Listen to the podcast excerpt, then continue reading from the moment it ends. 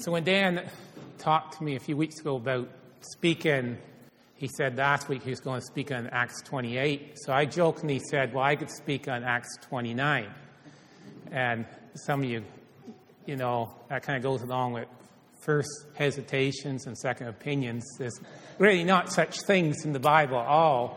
So, but the term Acts 29 came about seemingly back in the 60s and 70s when people started using that term, and they wanted to communicate, express the desire that they wanted to be part of the continuing story of the early church. They wanted to indicate the story didn't end at Acts 28. We still want to be part of it today. And we are living in Acts 29. But how shall we live? How shall we live in a pluralistic society with a view which views the church as rather outdated, irrelevant, and intolerant? How shall we live? Now, thankfully, around the same time that we see the end of Acts 28, one of the main characters of Acts, Peter, he writes a book to a group of people in what would be in modern-day Turkey, who is facing a lot of troubles and persecutions. And basically, you could entitle that book, How to Live in a Pluralistic Society and Make a Difference. Because these people, like ourselves, though in Ray had a far worse situation than ourselves, but Peter wanted to encourage them, you can live in the pluralistic society. And you can make a difference. Now, the book of First Peter, like many of the letters in the New Testament, are divided into two parts. There's kind of that first section of theological, explaining things like who we are in Christ and who God is. And then there's the practical part. You know, for years, I used to kind of want to jump to the practical part. We like practical things. Let's not spend too much time on the theology. But I've come to understand it's really knowing who we are in Christ and who God is that's really going to make a difference on how we live out the rest of the books. If we don't have that foundation, we are going to go here and there and not really live out too much. So Peter, in his book, begins by telling the Christians, and I'm not going to spend a lot of time on who we are today. I know I'm probably becoming known for speaking on our identity in Christ, but that's all right. But I'm not going to spend a lot of time on that today. But Peter does remind them in the first chapter in verse 3, that because of God's great mercy, he has given them new birth into a living hope through the resurrection of Jesus from the dead. They have a living hope. And then if we jump into chapter 2, verses 9 and 10, and again, a whole message and many messages could be spoken on these verses, and I encourage you to just to meditate on these verses this week, First Peter chapter 2, verses 9 and 10, because they describe who we are in this world. We are a chosen people. We are a royal priesthood, a holy nation, God's special possession. We are here to declare the praises of God. Once we were not a people, but now we are the people of God.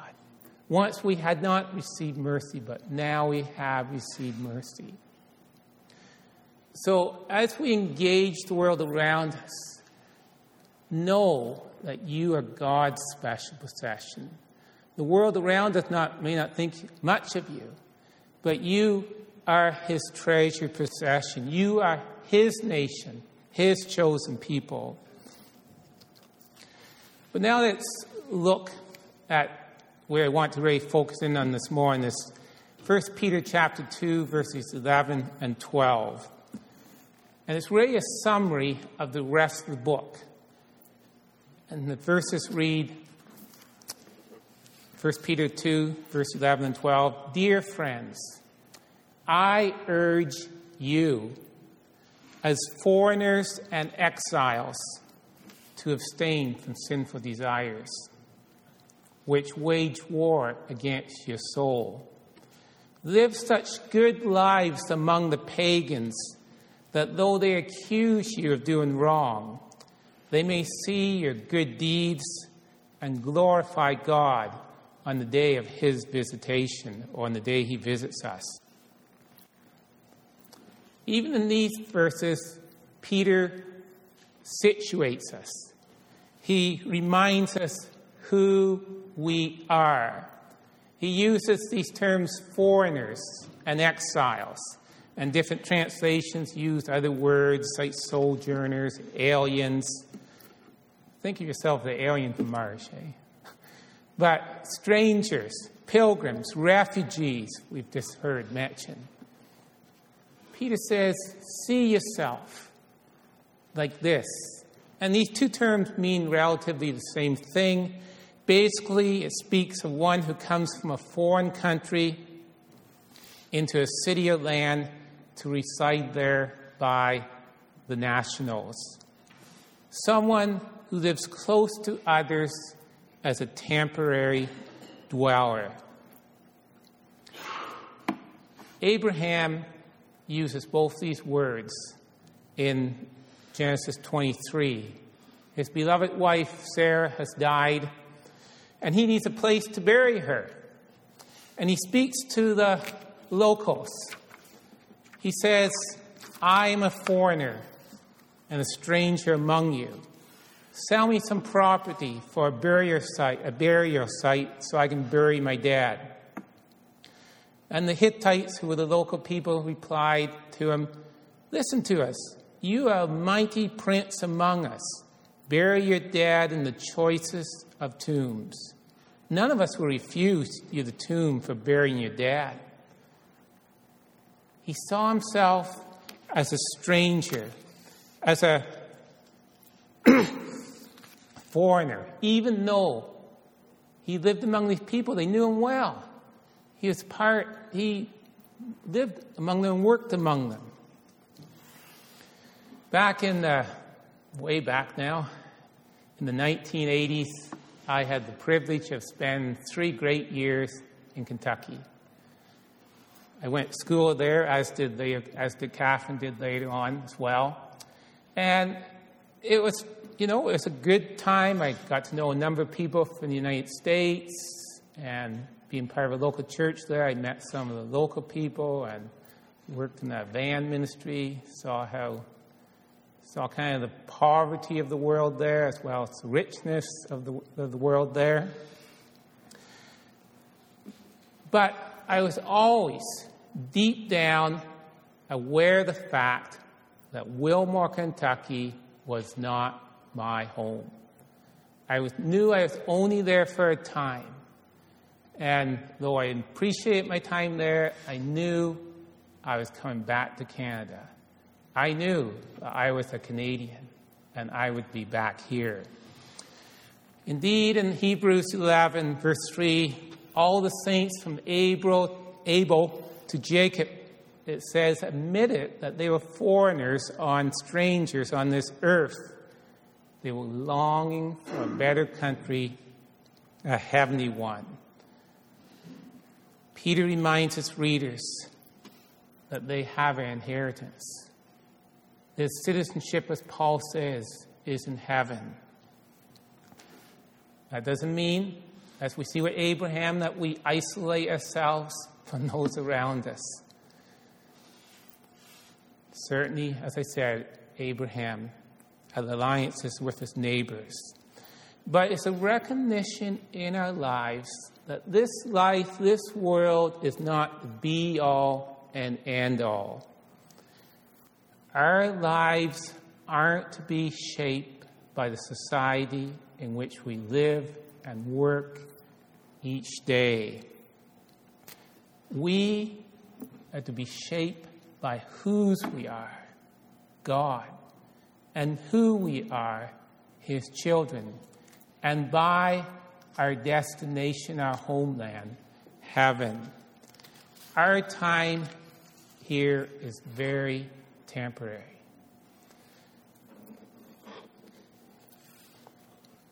This doesn't mean that we're just waiting around, as they say, waiting for the next bus to go out. We're not just twiddling our thumbs, kind of waiting, for the sweet by and by. We are here, Peter says, to make a difference. We are in this world as God's special possession to make a difference in the people's lives around us. On the basis of seeing ourselves as temporary citizens, I should say temporary dwellers, Peter tells us that this will affect how we live our lives in the here and now.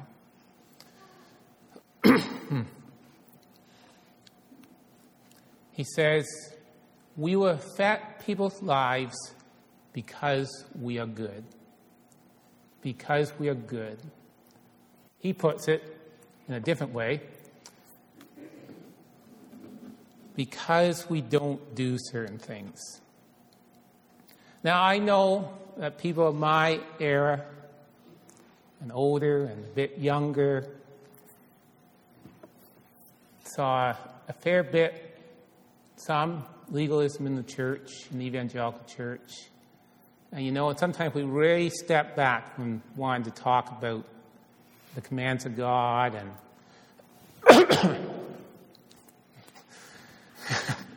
don't cough when you have a microphone on.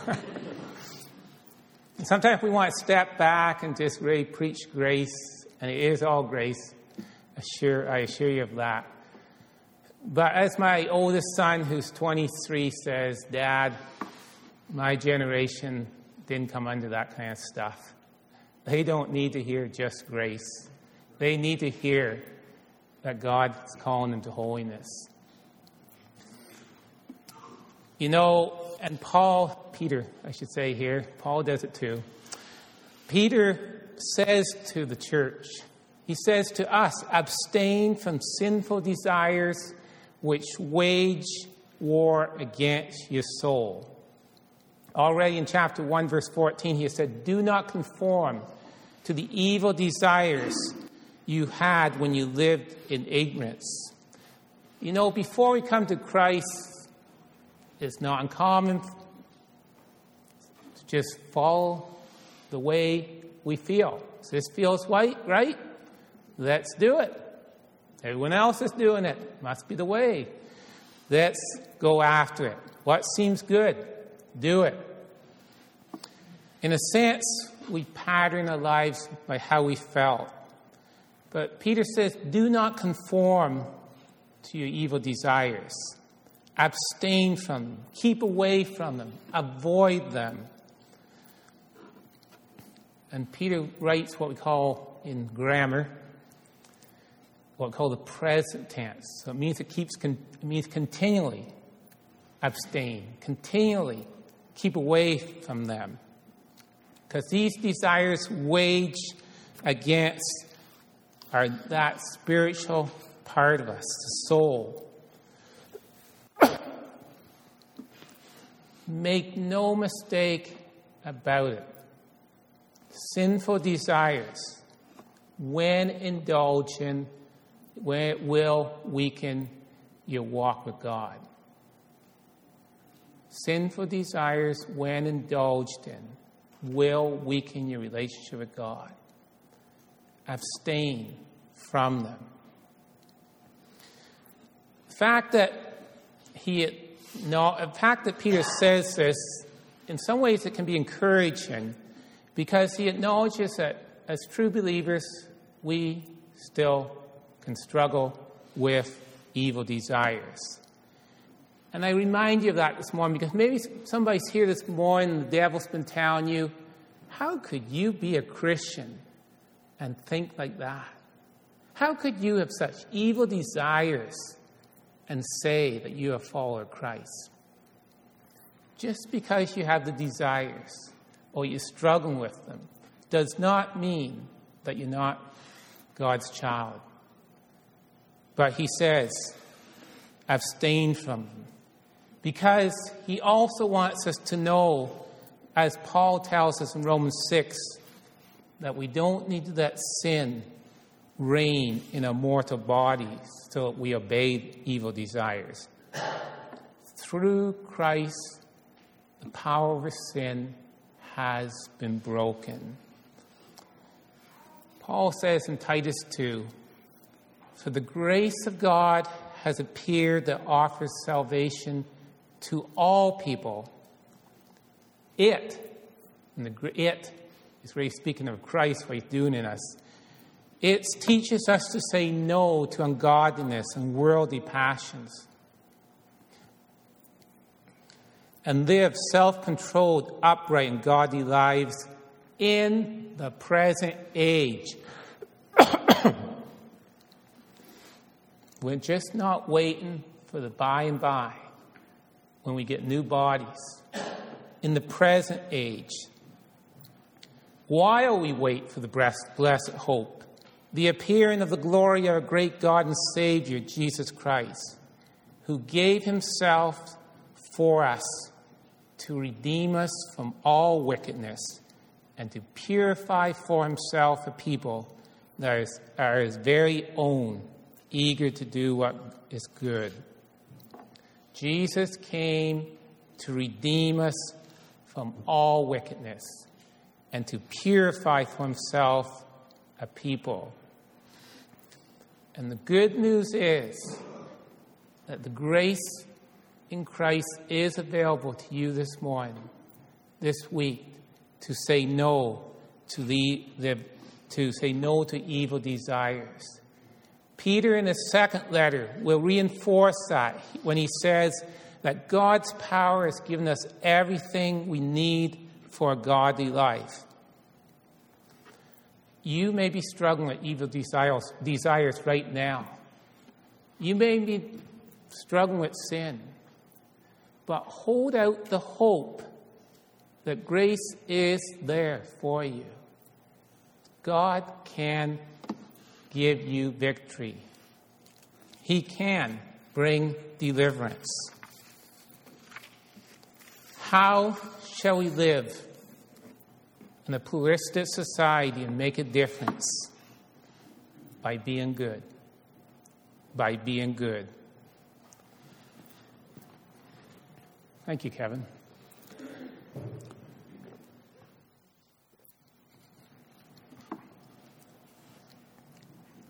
In this world, we are to be known as good. Now, in this day and age, people don't like to be known as goody two-shoes. They don't want to, oh, you're the good guy, you're the good girl.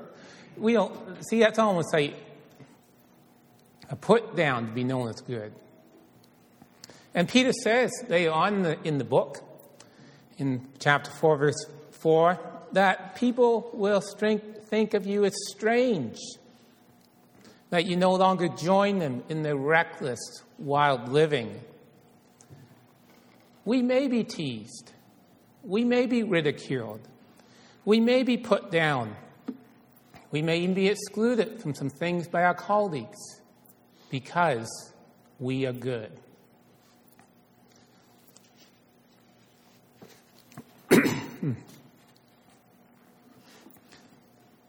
But we cannot escape this if we be true to our calling. We are not just part of the crowd. We are God's people. We are his nation. We are different. And as much as we'd like to fit in at times with other people, at work or maybe in our families or wherever we are, we must always remember that we are different. We are God's people. We are good because the life of Jesus, who is good, the life of God, who is so good, is in us. And if we live it out, it's just who we are. We are good. the early church, in spite of the fact that they were good, were accused of many things. They were accused of being given to a new and mischievous superstition. They were accused of cannibalism, of eating the flesh of the children in the meetings when they celebrate Lord's Supper. They were accused of incest because they called one another brother and sister and professed love for one another. They were accused of being unpatriotic and disloyal because they didn't follow the state religion. They didn't sacrifice to the local gods, and they didn't participate in the religious festivals. They were seen as scapegoats for the problems of society, be it famines or floods or other disasters. After all, they weren't doing what the rest of the people were doing. That must be why bad things were happening. Now, the accusations against us as Christians today may be rather different from that. But if we are abstaining from evil, the evil desires of the flesh, we can be assured that accusations, put downs, will come to us in one form or another. But in spite of what the world says to us, we are good. We are good.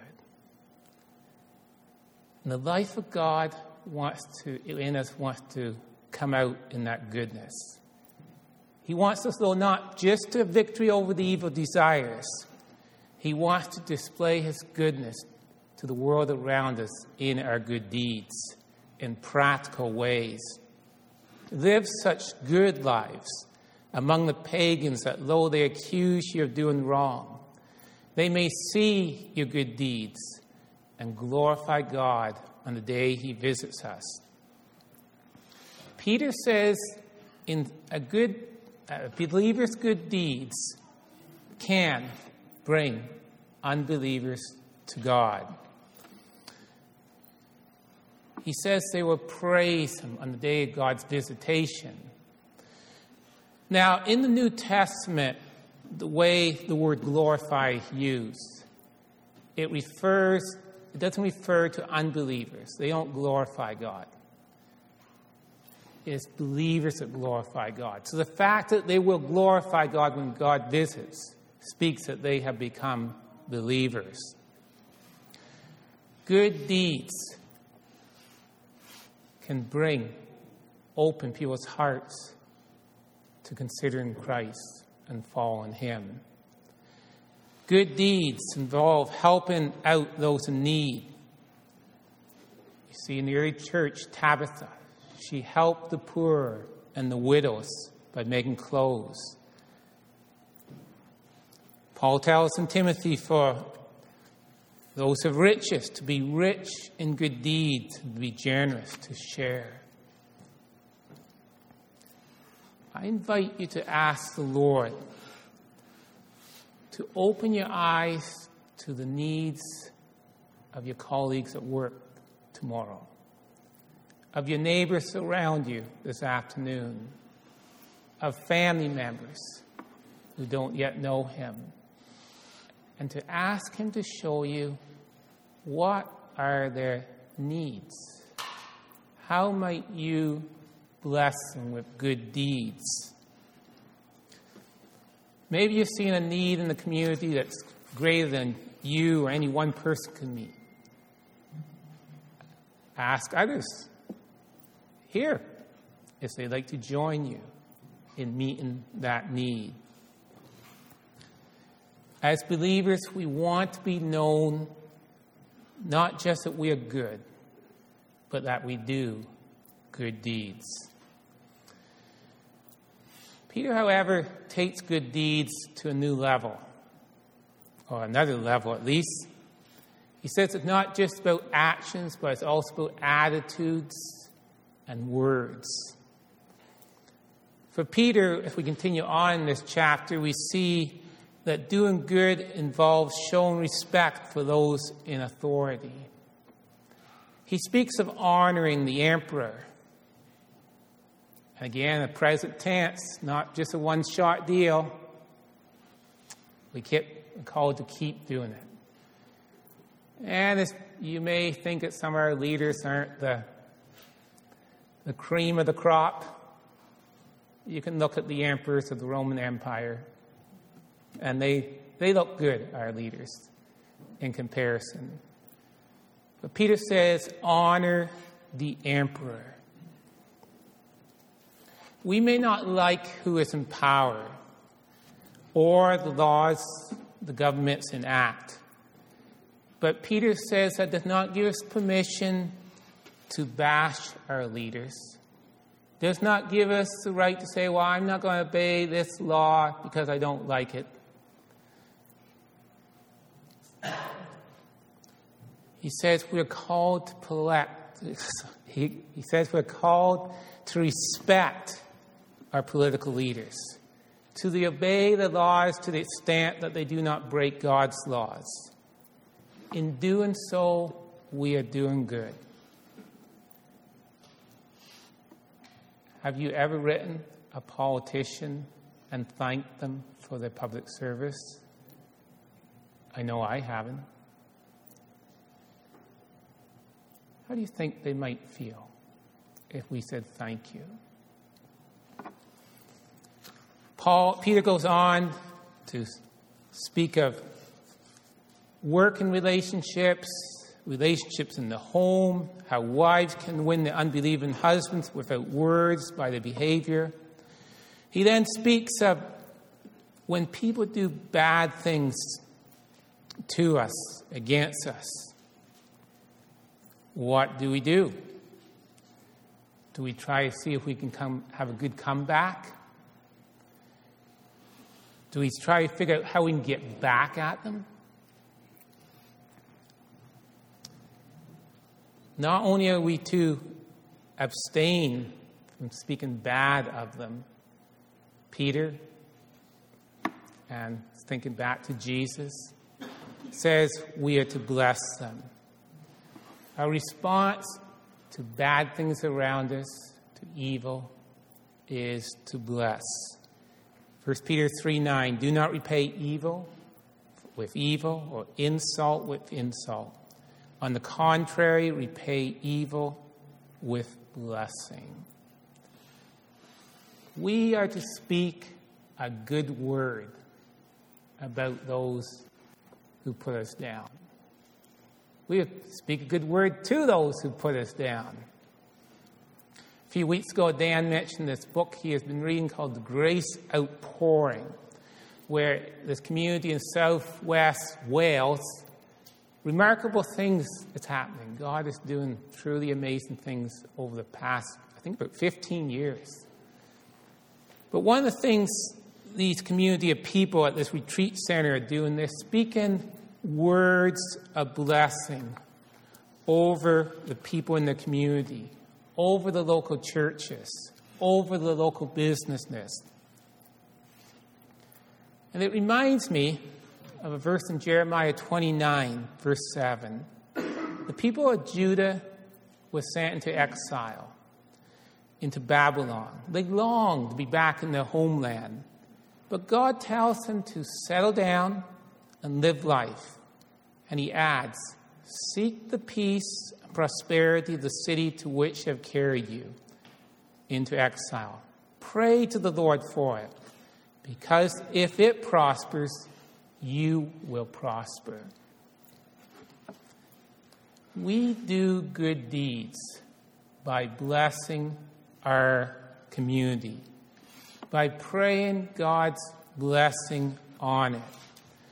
We may not agree with things that are happening in our community, some things, but we can bless people. For example, we could pray something like this. I bless you, Perth, in the name of Jesus. I bless you that you the citizens, might know the knowledge of God and who God created you to be. I bless this community, that it might prosper, that there might be employment that is good. I bless this community. I bless the leaders that they might have wisdom in their dealings and counsel. I bless the churches that the word of God may be preached and that the Spirit of God might have liberty to move. And we can go on and on. We can criticize what's happening in the world around us, in our community. But God calls us to be people of blessing. How do we live in a pluralistic society and make a difference? I'm not saying we never write letters to the government. I'm not saying that we should not do marches before Parliament Hill. I'm not saying we shouldn't speak out when governments bring in unjust laws or unethical laws. But we don't want that to be what we're known for us most, but what we don't like by our criticisms. We want to be the people of God who are known because we are good. And like our father, so like daughter and son, we do good. We do good deeds. We are the children of God. In the essence, God is good. And as we live like Him, we will see people drawn to Him. Let's pray.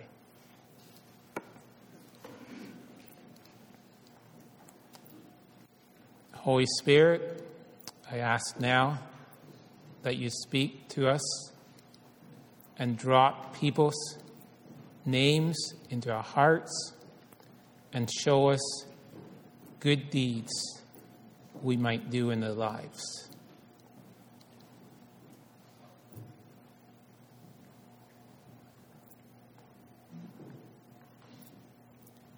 Show us, we ask.